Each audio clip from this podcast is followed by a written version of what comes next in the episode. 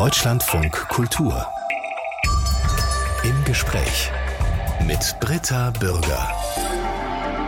Herzlich willkommen. Am Samstag meldete die Berliner Staatsoper, dass ihr langjähriger Intendant Jürgen Flimm im Alter von einundachtzig Jahren gestorben ist. Und aus diesem Anlass wiederholen wir heute ein Gespräch, das ich im September zweitausendfünfzehn mit ihm geführt habe. Jürgen Flimm, Regisseur und Intendant, Festivalleiter, Kunst- und Mediennetzwerker. Er hat das Hamburger Thalia-Theater geleitet, die Ruhr-Triennale, die Salzburger Festspiele und von zweitausendzehn bis zweitausendachtzehn die Staatsoper unter den Linden. Zwischendurch hat er geschrieben, gelehrt, er war ein gefragter Gesprächspartner und ein großer Naturfreund. Gemeinsam mit seiner Frau kümmerte er sich um hundertachtzigtausend Bienen, einige Hühner und dreihundert Apfelbäume in seinem Landhaus bei Hamburg. Fanget an! So heißt es in Richard Wagners Die Meistersinger von Nürnberg, und unter diesem Motto hatte Jürgen Flimm gerade eine Spielzeit eröffnet. Und das passte gut zum Beginn unseres Gesprächs. Ich habe Jürgen Flimm damals gefragt, wie er als Regisseur eigentlich Proben anfängt. Eigentlich ist das so, dass man gar nicht anfangen möchte als Regisseur. Man weiß, dass man sich dann ab dem Tag unerbittlich auf eine lange Reise begibt und nie weiß, wo man ankommt. Das ist ganz wichtig und das ist sehr unangenehm, der erste Tag. Deshalb können Sie beobachten, dass bei vielen Aufführungen die ersten Szenen meistens vermurkst sind, weil die Leute, die Kollegen dann und ich auch mit einem besonderen Krampf in die Arbeit gehen. Ich habe es am liebsten, wenn ich gar nicht anfange. Ein Kollege von mir, der Peter Sellers, der fängt überhaupt nicht an sozusagen. Der geht dann weg bei der ersten Probe, kommt erst eine Woche später wieder. Aber wie überwinden Sie diesen inneren Schweinehund? Man muss es tun einfach. Man hat ja so eine Provokation vor Augen, was eigentlich sehr schön ist. Das ist eine Bühne, die ist leer und da ist noch nichts drauf, sozusagen noch kein Gedanke ist auf der Bühne irgendwie, und dann muss man sagen, so los und dann irgendwie anfangen. Komm doch mal von links oder ich weiß nicht, das ist ganz schrecklich, ganz furchtbar. Es ist ein großer Unterschied, ob Sie jetzt mit einem gewachsenen Ensemble wie damals am Thalia-Theater arbeiten oder wie im Sommer jetzt zum Beispiel an der Scala in Mailand mit so einem internationalen Künstlerteam, einem amerikanischen Otello, einer russischen Desdemona, einem peruanischen Rodrigues und einem chinesischen Dirigenten. Wie kommen Sie mit diesem globalisierten Arbeiten zurecht? Das ist ja bei der Oper nicht neu. Also immer, wenn ich Opern gemacht habe, war das so. Ich habe viel in Zürich gearbeitet, da gab es schon so ein kleines Ensemble. Da hatte ich schon meine Sänger, mit denen ich stets, stets gearbeitet habe. Und äh, jetzt in, in der Scala war es schon ein bisschen anders, weil ich niemand kannte von denen. Ich hatte auch ein bisschen Bammel davor. Hat sie aber schnell gegeben, weil die natürlich alle sehr professionell sind. Das sind Sänger, ja, viel professioneller als Schauspieler. Sehr diszipliniert sind die. Und äh, ich war sehr gut vorbereitet, kannte mich aus mit dem Stück und das haben die auch gleich gemerkt, dass ich nicht so ein Laberheini bin. Und wir hatten sehr, sehr extrem wenig Zeit, das war uns klar. Und dann haben wir uns ziemlich rangehalten und die Arbeit mit der, mit der russischen Sängerin, mit Olga, war absolut fantastisch, weil die so klug ist und so schön ist und äh, so eine tolle Sängerin und kreativ und hat Sachen selber entwickelt. Da habe ich gesagt, hier falle ich mal hin und dann mache ich dies und jenes. Das war richtig schön, auch mit dem Otello, das war auch ein toller Bursche. Wenn Sie sagen, Sie und Flores, der den Rodrigues ist ja ein Traumsänger. Also er stellt sich da hin und singt wie eine Nachtigall, das ist unglaublich. Wenn Sie sagen, Sie sind nicht so ein Laberheini, was sind Sie denn dann für ein Regisseur? Ich komme ja, wie man weiß, wie viele Opernregisseure von der Abteilung Schauspiel. Und da lernt man eigentlich früher zumindest intensiv Texte zu analysieren und Texte nachzugucken. Das mache ich in der Oper genauso. Ich inszeniere die Texte und die Musik hilft mir ja dabei. Aber ich gucke genau, was da steht. Und dann debattiere ich mit ihnen. Guck mal, dann macht er doch das und dann macht er das. Vielleicht solltest du dann das und das machen. Das ist eine ganz konkrete Arbeit, das haben die auch sehr gern, die Opernleute. Sie sind seit über fünfzig Jahren in diesem Betrieb tätig. Theater und Oper, kamen nach dem Studio neunzehnhundertachtundsechzig als Regieassistent an die Münchner Kammerspiele. Dann ging der Zug ab, kann man sagen, über Mannheim nach Hamburg ans Thalia-Theater, Zwischenstation in Köln, dann wieder Hamburg, Bayreuth, Ruhr-Triennale, Salzburger Festspiele und jetzt eben die Staatsoper in Berlin. Viele Jahre waren Sie Intendant, aber eben immer wieder sind Sie Regisseur. Wie gehen Sie mit dieser doppelten Perspektive um? Also einerseits Kulturmanager zu sein und andererseits freier Künstler. Ja, das ist nicht einfach. Das ist nicht einfach, weil so eine Theaterleitung ist natürlich ein harter Job. Das wird oft unterschätzt, weil wir haben, ich hatte in Hamburg über vierhundert Leute und hatte sehr viel Produktion zu organisieren. Ist ja das Haupt, die Hauptarbeit ist in, dann ist ja die Erfindung der neuen Produktionen mit Leuten, mit den Regisseuren und Bühnenbildnern und Schauspielern bzw. Sänger. Das ist sehr, sehr viel Arbeit. Man hat man dann sehr gute Mitarbeiter, die habe ich jetzt in Berlin auch. Das ist wirklich wunderbar. Aber es ist wahnsinnig viel Arbeit und sie haben einen riesen Rucksack von Verantwortung da. Es ist sehr viel öffentliches Geld. Das muss anständig verwaltet werden. Da darf man keine Scherze mitmachen. Das kriegen wir jedes Jahr wieder aufs Neue, freundlicher Weise und Gott sei Dank.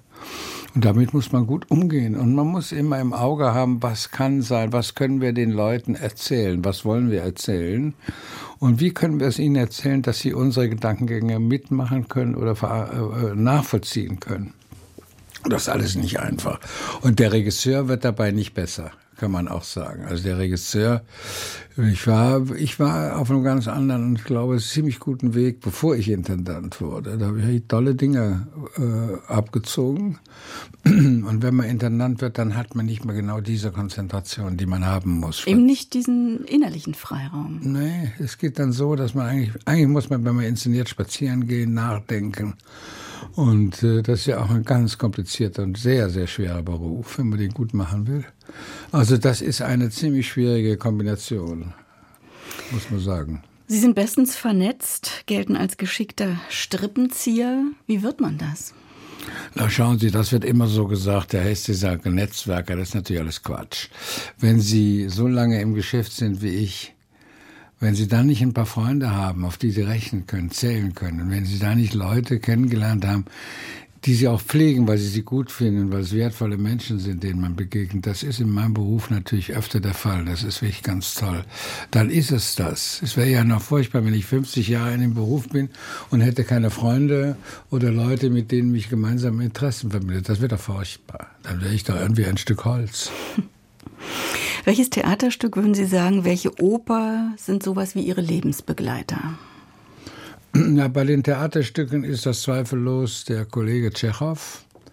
Das waren immer meine Lieblingsstücke. Also für Onkel Vanya würde ich jetzt zu Fuß zu einem Theater gehen, wenn die sagen würden, inszeniere bei uns Onkel Vanya von Tschechow. Das ist ein Stück wie von Mozart geschrieben. Das ist wahnsinnig schön. Das ist mein, eigentlich mein liebster Autor im Theater oder auch noch ein bisschen Kleist, aber der ist sehr viel sperriger und schwieriger. Und in der Oper ist es natürlich, sind es die Da Ponte-Opern von Mozart, da ist Così fan tutte. Und natürlich die unvergleichliche Le nozze di Figaro, das ist das Stück der Stücke, da gibt's nichts Besseres. Ich glaube, das ist das einzige optimale, super, perfekte, schöne, rührende Stück. Fängt er gleich an zu strahlen. Warum?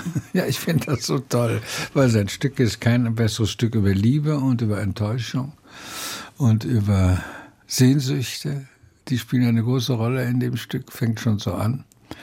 Also mit der großen Arie der Gräfin im zweiten Akt, da weiß man schon, wo die Reise hingehen muss. Und der Schluss von Figaro ist sicherlich eine der schönsten Sachen, die der Mozart je geschrieben hat, dieses berühmte Perdono. Was am Schluss kommt, dass der Graf anstimmt. Und jeder entschuldigt sich bei jedem. Und dann kann sein, dass es alles wieder gut wird. Vielleicht noch nicht. Wir wissen ja nicht, was nach Ende des Stückes alles passiert. Sie am nächsten Morgen, das wissen wir nicht. Sie haben es, glaube ich, schon zweimal inszeniert und machen es jetzt wieder. Ich habe es zweimal inszeniert. Einmal in Amsterdam mit Arnon Kuh und einmal in Zürich mit Arnon Kuh. Und jetzt mache ich das wieder, weil der Regisseur, den wir dazu gefragt, befragt haben, der hat mit dem Stück, konnte der nichts anfangen, was mir ein totales Rätsel ist. Ich habe ihm auch gesagt, ich glaube, das musste man ins Krankenhaus, wenn du mit dem Stück nichts anfangen kannst. Und dann haben wir gesucht, gesucht, gesucht und dann hat irgendeiner meiner netten Mitarbeiter gesagt, na, mach du es doch, du hast, kannst, du kennst das doch, du kannst das doch. Zitieren Sie sich da nicht selbst? Nein, ich mache das immer anders. Nein, ich mache das immer anders. Das ist ja völlig blöd, wenn man dann das, das nochmal genauso macht, wie man es gemacht hat. Ich war schon, der Unterschied, der Unterschied zwischen Amsterdam und Zürich war schon ganz enorm. Und jetzt mache ich nochmal ganz anders. Mal sehen, was dabei rauskommt. Sie haben über das Stück auch, einen, über diese Oper einen wunderschönen Essay geschrieben in diesem Band, Die gestürzte Pyramide, mit vielen guten Texten von Ihnen, im Müri-Salzmann-Verlag erschienen. Da fallen wirklich großartige Sätze über das Stück. Zum Beispiel, da kullern helle Töne im Orchester wie eine Handvoll Kichererbsen eine musikalische Treppe runter. Ja, das ist eine Stelle, wo der, die man meistens überhört, ist aber eine meiner Lieblingsstellen. In dem berühmten Finale, zweiter Akt, dann sagt der Graf, ich bin's, der hier recht spricht. Ja, und dann macht im Orchester mal so, da lacht der Mozart sich krank über den. Dann macht der Mozart so kleine, süße Kommentare. Der am Samstag verstorbene Regisseur und Intendant Jürgen Flimm wurde einundachtzig Jahre alt. neunzehnhunderteinundvierzig geboren, aufgewachsen in Köln, wo beide Eltern Ärzte waren. Was bedeutete es, in dieser Kriegs- und Nachkriegszeit in einem Ärztehaushalt zu leben? Naja, es war so, als das losging. Mein Vater war als Parteimitglied irgendwie verbrannt sozusagen. Der kriegte kein, der war Oberarzt in einem Krankenhaus in Köln-Mühlheim. Und dann hat er versucht, wieder irgend so in so einen Krankenhausjob reinzukommen. Das wurde nicht erlaubt, war auch wahrscheinlich richtig. Und dann wurde er niedergelassener Chirurg. Und dann war das ziemlich bitter, weil das Wohnzimmer wurde zum Wartezimmer, das Schlafzimmer wurde zum Ausschlafzimmer und so. Also die ganze Wohnung hatte, machte immer morgens eine Metamorphose durch und da war kein Platz für Kinder. Also wir haben dann immer mal geschlafen bei ich bei meiner Mutter oder bei meinem Vater im Zimmer. Da war kein Platz für Kinder. Aber wir sind gut aufgewachsen auf der Straße sozusagen. Das war damals ja noch alles ganz wunderbar und haben Fußball gespielt und ging mir eigentlich in meiner Jugend sehr gut. Das Zuhause fand nicht statt.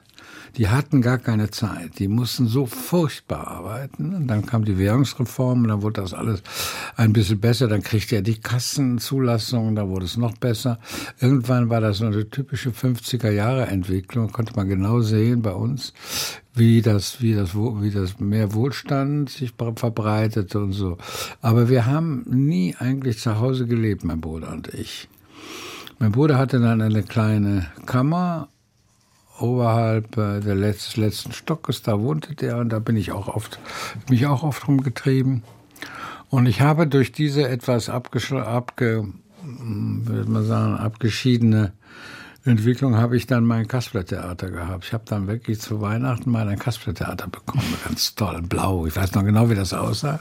Und da habe ich angefangen, Kasperle zu spielen. Mhm. Und das war wirklich wunderbar, weil ich konnte mir meine Welt da oben auf dem Dach schön ausbauen. Meine, meine geliebte Großmutter hat mir sogar geholfen, Stücke zu schreiben. Ich habe neulich nochmal von ihr einen Monolog gefunden, den sie für das Kasperle geschrieben hat. Und das war ganz, ganz wunderbar, muss ich sagen. Das, da kriege ich sofort gute Erinnerungen, wenn ich an, das, an dieses kleine Holzding denke. Und dann kam ja die Schule. Die Schule war für mich ein ganz kompliziertes Ding, weil ich bin zweimal sitzen geblieben. Ich habe mich für die Schule überhaupt nicht interessiert. Das fand ich ziemlich blöd. Die Lehrer waren relativ nett zu mir, muss ich sagen. Die haben mich dann auch das Abitur machen lassen. Das war sehr freundlich von ihnen. Und dann habe ich studiert in Köln eine Zeit lang. War, glaube ich, zehn Semester. Theaterwissenschaft und äh, Soziologie war, machte man damals bei den wunderbaren Alten. Und dann haben wir, und Germanistik bei Professor Hink, der gerade gestorben ist, ja, der war ein ganz toller Lehrer, bei dem habe ich alles gelernt eigentlich, interpretieren, Texte analysieren. Und äh, dann kam aber die Möglichkeit, nach München zu gehen. Dann habe ich meine Doktorarbeit mit unter den Arm geklemmt, die ich schreiben wollte. Und habe gesagt, machst du dann in München, immatrikulierst du dich. Und das war aber irgendwie nichts. Das habe ich nicht mehr geschafft. Und dann musste ich das Thema, was ich eigentlich sehr geliebt habe, über deutsches Exiltheater in Amerika, speziell in New York, wollte ich schreiben. War ich auch schon gewesen, habe darum recherchiert. Und das musste ich dann abgeben irgendwann. Und dann habe ich nicht promoviert. Ich würde gerne noch mal einen Schritt zurück, weil Sie diese Großmutter eben erwähnt ja. haben. Das passiert sehr oft in den Gesprächen, die wir hier führen, dass die Gesprächspartner weniger über die Eltern reden wollen, als über die Großeltern. Ja, die Eltern sind ja ausgefallen. Was war Ihre Großmutter für eine Frau? Meine Großmutter war eine ganz wunderbare Frau. Die ist achtzehnhundertsiebenundsiebzig geboren. Und war eine ganz wunderbare, hochgebildete Frau, wie man das damals hatte mit den jungen Fräuleins. Die lernten Klavierspielen, die konnte noch im hohen Alter, die ist neunundneunzig Jahre alt geworden, und konnte, konnte die noch Klavier spielen, spielte noch auswendig Fledermaus. Und war eine ganz wunderbare Frau, war sehr zugeneigt ganz. Und ich habe neulich noch mal eine Ansichtskarte von ihr gefunden, wo sie mir dann geschrieben hat, wie schön war es, als du am Bahnhof standst und mit deinem großen Taschentuch uns zugewinkt hast. So konnte sie, so Sachen konnte die schreiben. Hat mir auch erzählt, sie ist in Hamburg aufgewachsen, wie die Pest in Hamburg kam. Hat gesagt, die Leichenwagen fuhren schneller. War sehr verständnisinnig, hatte... Einmal äh, habe, hatte ich meinen ersten schrecklichen Liebeskummer mit Christel, ja, die schwarze Christel mit den schönen Augen. Und dann hat sie nachts, ich wohnte dann in einem Zimmer, dass ich durch ihr Zimmer durchgehen musste. Und ich war so unglücklich. Einmal ging die Tür auf und da saß, hätte sich in mein Bett gesetzt. Und ich sagte, was hast du denn? Da habe ich gesagt, die Christel. Und dann hat sie gesagt, pass mal, und dann hat sie mir aus ihrem Leben erzählt. Ganz lange. Und dann war ich irgendwie sehr getröstet. Hat sie mir erzählt, was sie alles schon so erlebt hatte mit Männern und so Sachen. Also sie war ganz wunderbar. Ich kriege auch mir gleich gute Gefühle, wenn ich über meine Groß, meine Großmutter Sie hat sie anscheinend aber eben auch an die Kultur herangeführt. Ja, ja. Der, der, mein Großvater war Professor an der Gießener Universität für neuere Geschichte. Der war aber ein sehr guter Cellospieler und war ein sehr guter Maler. Ich habe es bei mir am Land, habe ich noch ganz viele Bilder hängen von ihm. Und war auch ein hochgebildeter Mann. Und da kam es über die... Meine Großmutter kam dann sozusagen die Verbindung zu dem Großvater, den ich persönlich nicht mehr erlebt habe, aber den ich in den Erzählungen und so natürlich ganz, ganz präsent hatte. Sie sind in zweiter Ehe mit der Filmproduzentin Susanne Ottersbach verheiratet, teilen mit ihr das Leben in Berlin, in dem Haus bei Hamburg, in einem anderen Domizil in Umbrien. Zur weiteren Familie gehören hundertachtzigtausend Bienen, dreihundert Apfelbäume. Was noch alles? Hühner, zwölf Hühner, zwei Katzen und äh, noch ziemlich viel anderes Viehzeug, was da so rumfleucht. Da flattern die, da flattern die Vögel durch die Gegend und da haben wir Taubenpärchen und alles das, was ist. Und manchmal kommt ein Fuchs, ein Marder, klaut uns ein Huhn. Also wir haben das, wir haben das komplette Landleben da. Das ist wahnsinnig schön. Und meine Frau, die hat einen Imkerkurs gemacht, die ist Imkerin und die betreut diese vielen Bienenvölker und muss da richtig hart arbeiten, bis mal so ein Glas voll ist mit Honig. Das ist richtig, richtig viel, viel Arbeit und das macht sie. Und jetzt neuerdings lernt sie mich ein bisschen an, da kann ich ihr helfen. Aber macht sehr guten Honig, haben wir sehr viele Abnehmer und sie beliefert auch einen Supermarkt bei uns im Land. Tatsächlich? Ja, das ist dann die regionale Küche, die da verkauft wird, das Regionale aus der Region heißt. Und die Äpfel das. werden auch verkauft? Nein, die Äpfel werden verkauft, aber an eine Mosterei, die das dann für bezahlt und dann kriegen wir auch ein bisschen Apfelsaft von denen. Und Ihre Frau ist nicht nur Imkerin, ich habe gelesen, die fährt auch Traktor und spielt Gambe. Ja, die spielt nicht nur Gambe, die spielt auch Querflöte, die spielt irgendwie vier, fünf Instrumente, ist unglaublich musikalisch und äh, fährt, äh, einen Traktor fahre ich, aber sie fährt den Aufsitz mehr. Und bei uns haben wir haben sehr viele Grünflächen und dann fährt die mit großer Freude, juckelt die da mit dem Aufsitzmäher über diese Riesenwiesen, die wir da haben. Das ist irgendwie sehr lustig. Und da muss ich kommen, muss gucken, weil es dann so wahnsinnig schön aussieht. Die Gegenwelt zu diesem umtriebigen Kultur-Stadtleben in vielen Hauptstädten der Welt. Ist das auch eine Form von Inszenierung, dieses andere Leben? Nein, das ist eine Form von Sehnsucht. Wenn sie in den Hauptstädten der Welt inszenieren, nehmen die Hauptstädte irgendwann den Glanz weg, weil sie da arbeiten müssen, was auch gut ist. Irgendwann ist ein Pförtner ein Pförtner. Ob der in einem Thalia-Theater ist oder in der Metropolitan Opera, ist der Pförtner. Und da gehen sie rein, dann gehen sie auf eine Probebühne, die sehen auch alle gleich aus in der ganzen Welt und die Sänger kennen sie sowieso schon von anderen Begegnungen und dann arbeiten sie da. Und New York ist ja nur eine unglaublich schöne Stadt, aber einfach wird die normal, was wunderbar ist. Und dieses Landleben ist natürlich ein ganz anderes Ding. Das ist wirklich, da geht man spazieren und da fährt man mit dem Fahrrad durch die Gegend und dann kommen die Katzen angehopst und es ist wirklich wunderbar. Da kommt Besuch, wir haben ein großes Haus und haben oft Besuch oder wenn ich eine Inszenierung vorbereite, dann kommen die alle aufs Land gefahren und dann kocht die Susi, wirft dann mit dem Kochlöffel um sich und dann wird gegessen und dann wird geredet und so. Das ist dann schon wirklich toll. zweitausendfünfzehn war der Regisseur und Intendant Jürgen Flimm hier bei uns im Deutschlandfunk Kultur im Gespräch. Wir haben damals auch über seine Politisierung als junger Mann gesprochen. neunzehnhundertachtundsechzig, da war er siebenundzwanzig, lebte in Köln und wechselte dann als Regieassistent an die Münchner Kammerspiele. War achtundsechzig das Jahr, in dem er richtig erwachsen geworden ist? Naja, ich bin kein achtundsechziger, sage ich mal, ich bin neunundsechziger. Und meine politische Sozialisation hat stattgefunden auf den evangelischen Kirchentagen, merkwürdigerweise. Ich bin aufgewachsen, sehr evangelisch, mit allem Pipapo, was so eine Gemeinde zu bieten hatte. Und dann war ich immer auf den Kirchentagen, das fand ich ganz toll. Ich habe noch Weizsäcker erlebt, auf dem Wuppertaler Kirchentag, wie der Präsident vom Kirchentag war. Und äh, das hat mich irgendwie so ganz, ganz gut in eine bestimmte Denkrichtung gebracht. Und achtundsechzig, als der Ohnesorg erschossen wurde, mittlerweile weiß man ja, dass das ein geplanter Mord war von dem Herrn Koras. Da ging auch ein Ruck natürlich. Durch diesen Mord ging natürlich ein Ruck durch einen durch. Und ich weiß noch, dass wir spontan von der Kölner Universität eine große Demonstration hatten, die durch die ganze Stadt Köln ging. Und wir Geld gesammelt haben und ich auch. Und habe dann einem Mann gesagt, bitte geben Sie ein bisschen Geld für die Frau des erschossenen Studenten. Und der hat mich dann angespuckt. Das ist alles so Sachen, die man nicht vergisst. Und dann habe ich mich auch beteiligt an bestimmten Demos, Demonstrationen, als dann verhindert wurde, dass die Bildzeitung, die ja von Alfred Neven Dumont, vom Dumont Verlag gedruckt wurde, dass wir verhindert haben, dass die ausgeliefert wurde, habe ich zum ersten Mal einen engen Kontakt mit dem Wasserwerfer bekommen. Das war nicht so lustig. Und dann ging das aber ein bisschen zurück, weil ich dann meine spätere Frau Inge kennengelernt habe und die hatte ein paar Kinder dabei. Und äh, dann hatte ich gar keine Zeit mehr, mich da auf irgendwelchen Zirkel, Diskussionszirkel rumzutreiben und mich zwischen K B W oder K B oder was weiß ich, K B D M L oder wie die ganzen Dinger hießen, die ganzen, hatte ich gar keine Zeit, mich mehr zu äh, dazu entscheiden und bin dann irgendwann, ich glaube, das war auch noch achtundsechzig in Köln, in die S P D eingetreten.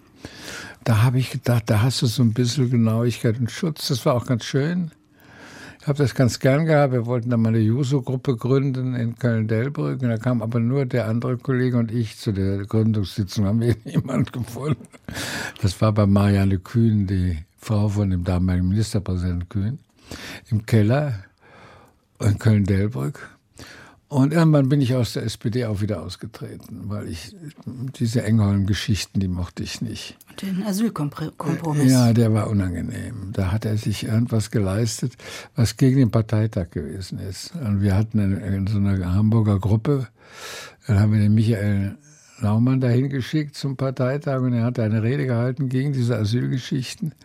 Und da gab es einen eindeutigen Beschluss und dann hat der Engholm das irgendwie hintenrum verändert. Das mochte ich nicht. Dann sind wir aus, das war der Günter Grass und ich und noch ein Kollege, Freund von uns, der Manfred Bissinger. Wir sind gemeinsam ausgetreten und haben hinterher Grappa getrunken. Wenn wir nochmal auf achtundsechzig zurückkommen, wie hat das denn Ihre Arbeit geschult? Also den Blick, die Perspektive auf Texte, auf Figuren? Ja, ja, da hat man schon gesucht. Man hat in den Texten geschürft und hat gesucht, halt, wo ist der politische Ansatz von so einem Text. Nun habe ich mich nie der Illusion hingegeben, man könnte mit roten Fahnen auf der Bühne die Gesellschaft verändern. Das habe ich nie geglaubt. Ich habe immer gedacht, man kann sicherlich durch eine genaue Erzählweise und Hinweise auf bestimmte Verhältnisse in den Stücken, kann man die Leute zum Nachdenken bringen, sodass sie vielleicht ein bisschen anders aus dem Theater rauskommen, als sie reingegangen sind. Man kann Spuren hinterlassen im Denken der Leute. Das ist so gelungen. Also die Schaubühne hat das damals vorgemacht mit Peter Stein. Die war ja wirklich ganz toll. Es ist nicht mehr in dem Maße so bewusst, dieses Haus, wie es damals war. Die Zeiten haben sich auch geändert. Und das war so, dass man genau interpretieren musste. Das habe ich auch gelernt bei dem Hink, wie das geht, wie man das machen muss. Also was eine Figur ausmacht, wie sie sich verhält im anderen Kontext, auch in sozialen Kontexten. Und das dann genau zeigen, das hat mir einmal großes Vergnügen bereitet. Rudolf Augstein soll mhm. Ihnen mal aufgeschrieben haben, werde unpolitisch. Nein, der war in einem Wozzeck. In, in einem Wozzeck, den Wozzeck, den ich gemacht habe in Hamburg. Das war eine ganz interessante Aufführung. Und der Rudolf Augstein kam sehr oft zu uns. Ich kannte ihn auch sehr gut. Er war ein ganz guter Freund. Hat mir ein paar, einmal hat er mir wahnsinnig geholfen.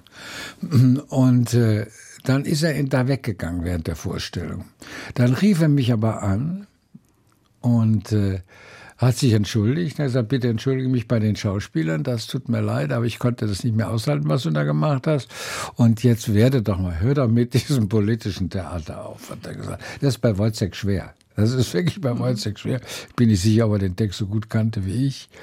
Das mochte ich aber sehr, dass er das gesagt hat. Er war da immer bei mir gegenüber immer ein sehr zugeneigter Mensch. Und hat, wie gesagt, mir immer wahnsinnig geholfen.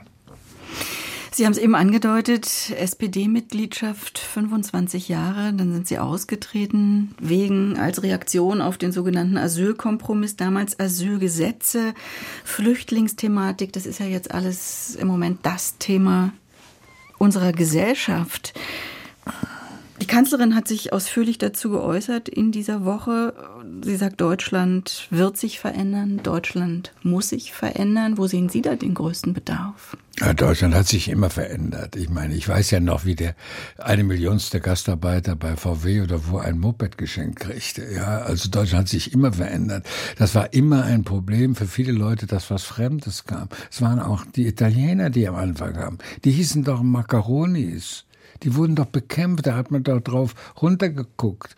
Nur die Eisdielen haben sie gerettet im Grunde, dass wir alle italienisches Eis gegessen haben. Dass, da kamen die Türken, da wurden auf die Türken rumgemacht, bis heute noch. Also das weiß man ja, die Gesellschaft ist doch immer in einer Bewegung. Die Sprache ist in einer Bewegung, die Menschen in einer Bewegung.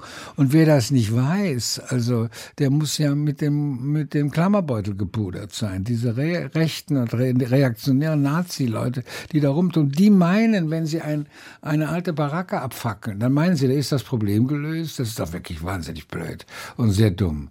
Wir werden diese Menschen auch Wir werden diese Menschen auch willkommen heißen und wir werden diese Menschen auch aufnehmen. Das werden wir tun, das konnten wir immer schon. Die Bundesrepublik ist ein sehr empathisches Land, finde ich. Und die spenden wie blöd, wenn es irgendwo Not ist. Und jetzt sieht man doch, wie die Leute sich da, wie die, wie die Leute hingehen. Gestern habe ich was gesehen, wie die am Bahnhof dann Studenten kommen in München. Ganz toll.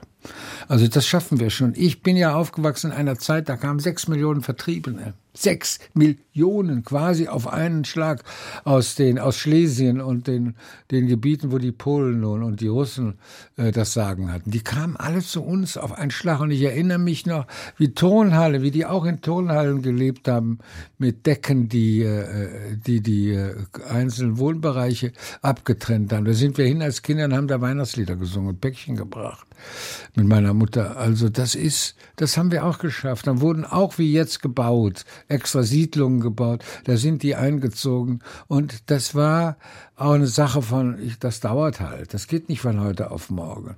Und die Leute, die meinen, sie könnten die Ströme verhindern, die sind doof, die sind einfach blöd, nicht nur, dass sie reaktionär zu verabscheuen sind, diese Nazis, aber sie denken, sie können das verhindern, das kann man nicht verhindern, das ist so, das war immer so, es gab immer Zuwanderung und die Gesellschaft hat sich immer verändert, das muss man wissen. Ich bin da sehr guten Mutes, dass wenn die Hysterie sich einmal gelegt hat ein bisschen, dass wir da ganz gut mit, mit äh, umgehen können. Außerdem sind es tolle Leute aus Syrien. Das ist ein Stammland unserer Kultur, das muss man denen immer sagen. Syrien, Mesopotamien, das ist, da ist unsere Kultur entstanden, da ist das Christentum entstanden. Das ist das große Kultur-Ursprungsland, was, was uns bis heute noch prägt. Das muss man auch wissen. Das sind nicht irgendwelche Leute, die irgendwo aus dem Dschungel kommen. Das sind hochgebildete, intelligente Menschen, die da kommen. Die sind in Not, denen muss man helfen. Welche Rolle spielt das in einem Betrieb wie der Staatsoper? Was können ja, Sie wir tun? Sind ja mit so Sachen ganz anders. Bei uns arbeiten fünfundvierzig Nationen in, in der Staatsoper. In den ganzen Kulturbetrieben. Die Kulturbetriebe haben ja überhaupt kein Problem mit Fremdheit. Die sind ja manchmal sogar gierig auf Fremdes. Sie wollen Fremdes erfahren und aus dem Fremden holen sie auch für sich etwas raus. Das muss man auch sagen. Man kann ja wahnsinnig viel lernen von diesen Kulturen und von diesen Leuten. Wir haben da nie ein Problem mit gehabt. Wenn sie so viel durch die Welt reisen mussten wie ich, ich habe in Peking gearbeitet wie in New York, dann wissen sie auch, was fremd ist. Sie wissen, was fremde Kulturen sind. Sie wissen, was fremde Menschen sind und wie viel, wie viel Tolles fremde Menschen haben, wie viel man davon lernen kann. Und das muss man diesen Idioten beibringen, dass das ein, ein absoluter Vorteil für uns sein kann.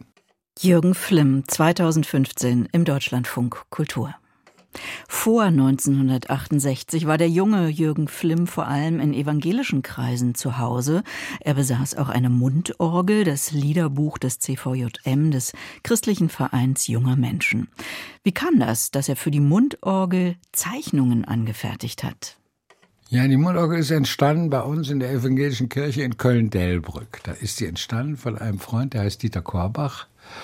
hieß Dieter Korbach und der hat das entwickelt, das Liederbuch. Und da ich da immer damals schon so rumgekritzelt habe, hat er gesagt, willst du da nicht ein paar Zeichnungen zu machen? Habe ich dann gemacht. Und das ist, wenn ich mit Leuten rede, es war vor einiger Zeit mal die Frau vom Bundespräsident Köhler, mit denen neben der ich saß, und da haben wir so geredet über Kindheit und evangelische Kirche. Und dann hat sie gesagt, ah ja, ich habe gesagt, die Mundorgel haben sie? Ja, ja, habe ich dann schlagen Sie mal auf, auf der linken Seite, zweite linke Seite steht mein Name.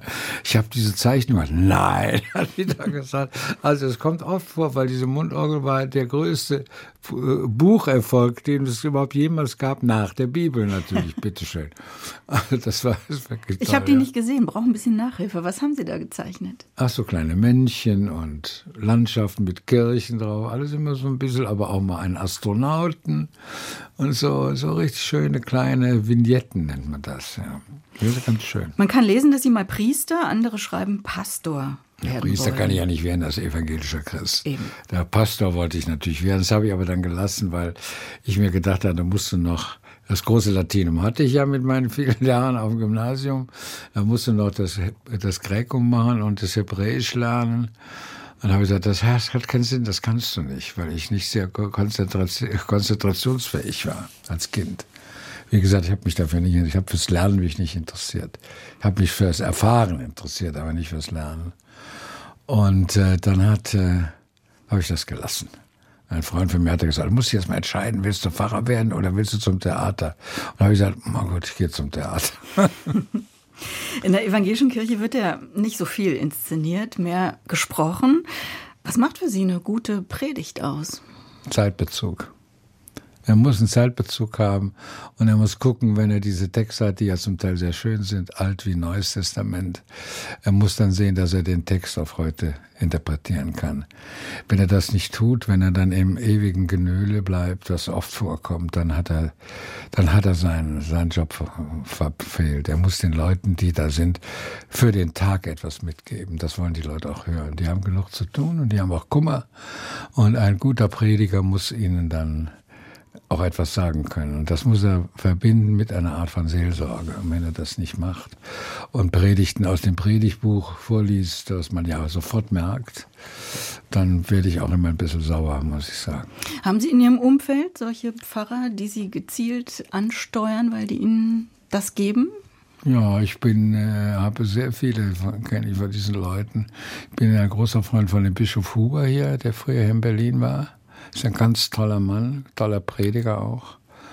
Habe einen Freund, der bei unserem Landpastor war, der leider jetzt Superintendent geworden ist. Das ist auch mal auch ein toller Prediger, der auch auf die Landbevölkerung so eingegangen ist. Also da kenne ich schon eine Reihe. Geh oft gehen wir in die Matthäuskirche hier.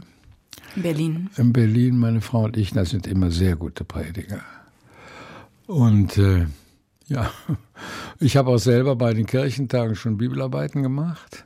Das mache ich auch sehr gerne, weil man auf einmal aus dem Theaterbereich rauskommt und in eine ganz andere Ecke denken muss. Und das ist dann schon schwer, wenn man das machen muss. Dann habe ich mal für den Huber, als der sechzigsten Geburtstag hatte, habe ich mal einen Text geschrieben über Dein Wille geschehe. Und das war sehr schwierig, da einen, einen guten Text zu schreiben. Was gibt Ihnen der Glauben oder die Zugehörigkeit zu dieser Gemeinschaft? Naja, wenn Sie so aufgewachsen sind wie ich, dann ist das gar keine Frage. Nach dem Krieg, ja, als wir nichts hatten, als es uns wirklich noch dreckig ging, war eine einzige Möglichkeit, war die Kirche. Dieser Kirchturm war ein richtiges Wegzeichen. Da ging man hin. Da war der Gemeinde, das Gemeindehaus, da war die Laienspielschar, da war das C V J M, da konnte man singen in den Kirchenchören. Das war das Zentrum des sozialen Verhaltens. Es gab nichts anderes. Es gab uns drei Kinos, es gab kein Fernsehen. Es gab zwei Kinos in, in dem Vorort in Köln. Es gab kein Fernsehen, es gab gar nichts. Es gab kein Rockkonzert, es gab nichts. Mhm. Es gab ein bisschen ein Theater, die lagen alle noch in Trümmern. Und dann war der Zug zur Kirche war ganz normal. Das war ein Zentrum. Mhm. Und das war schön. Und ich habe wahnsinnig gerne da gesungen. Man war auch im Kindergottesdienst und hat mir Schwester Käthe und Schwester Ella haben uns dann erzählt, wie das so ist mit Jesus. Das war auch immer sehr schön. Dann kam später die Versuchung, dass wir entweder in den Kindergottesdienst gingen, mein Bruder und ich, oder ins Kino. Beides hatte fünfzig Pfennig zu investieren. Ob wir das nur in die Kollekte investierten oder in die Kinokasse, das war eine bittere Sache. Aber das ist, war, war wirklich sehr schön. Ich habe das sehr genossen, diese Kindheit in der Kirche. Und das bleibt einem. Die Lieder bleiben einem und die Texte bleiben einem auch. Das können Sie nicht mehr abschütteln wie in der Dusche. Das geht nicht. Auch halt in heutigen Krisen, Sie hatten bereits zwei Schlaganfälle. Mhm. Ja, das ist ja nicht so einfach. Es ist nicht so einfach, dass Sie sagen, du hast einen Schlaganfall, du sagst, lieber Gott, hilf mir, dann macht er das. Das macht er ja nicht. Mhm. Der hat doch viel zu viel zu tun. Und die Schlaganfälle waren das kleinste Übel. Aber ähm, es ist so immer noch so ein Kompass oder eine Wegleiter. Und ich mag diese Texte unheimlich gerne. Die Texte und die Lieder. So ein Lied von, von Texte von Andreas Gryphius sind halt ganz groß, tief empfundene Texte, die findet man gar nicht mehr. Was kommt Ihnen da für eine Zeile in den Sinn? Alles ist eitel. Oder die Lieder von Paul Gerhardt. Mhm. Sie kennen das Lied, Geh aus, mein Herzenssuche Freud. Mhm. Das ist einer der schönsten Lieder, die es überhaupt gibt. Und das ist äh, ein Gefühl von... Wegen der Kindheit natürlich. Ein Gefühl von Geborgenheit. Das gibt's dann. Wegen der Kindheit. Am Ende jeder Theateraufführung, da steht der Applaus. Am Ende unseres Gesprächs steht die Applausschule. Die lernen Sie nämlich übernächsten Samstag wieder beim großen Fest, beim Saisoneröffnungsfest der Staatsoper. Wie sieht Ihre Applauslehre aus? Ja, ich seit dem Publikum sage ich, es kommt jetzt auf Sie eine harte Zeit zu, meine Damen und Herren. Jetzt äh, müssen wir mal daran arbeiten, was Ihr Teil ist an dem ganzen, an der ganzen Spielzeit, ist der Applaus. Und dann bringe ich denen verschiedene Applause bei. Was der Bu-Applaus und ah, ja. der Skandalapplaus und schlagen Sie Ihren Nebenmann oder Nebenfrau, weil der Bu ruft und Sie rufen Bravo oder der Applaus, das war wohl heute wieder nix, ja, so diese Sachen. Und auch diesen tobenden Jubelapplaus, alles das wird dann geübt. Ich übe auch mit Ihnen mal darstellerisch einen Text zu machen, der heißt, ach neige du Schmerzensreiche, dein Antlitz gnädig, meine Huld, das Küss im Faust, Gretchen im Faust. Das mache ich auch mit dem Publikum, das müssen Sie mal darstellen. Ich würde ja gerne, dass Sie den beibringen, auch mal kurz stille zu sein. Das kann ich auch machen. Es geht immer so schnell. Also manchmal wird noch regelrecht reingegrätscht. Das ist noch ja, gar nicht richtig vorbei. Ja, mit dem Applaus, das ist schrecklich. Das ist schrecklich. Aber Hauptsache, Sie klatschen. Wann auch immer. Herr Flimm, ich danke sehr, dass Sie bei uns waren. Bitte schön, Frau Bürger. Ich bedanke mich auch sehr für Ihre freundlichen Fragen. Der Regisseur und Intendant Jürgen Flimm. Am vergangenen Samstag ist er mit einundachtzig Jahren gestorben. Sie hörten ein Gespräch, das ich im September zweitausendfünfzehn mit ihm geführt habe. Deutschlandfunk Kultur. Im Gespräch. Überall, wo es Podcasts gibt. Und in der D L F Audiothek.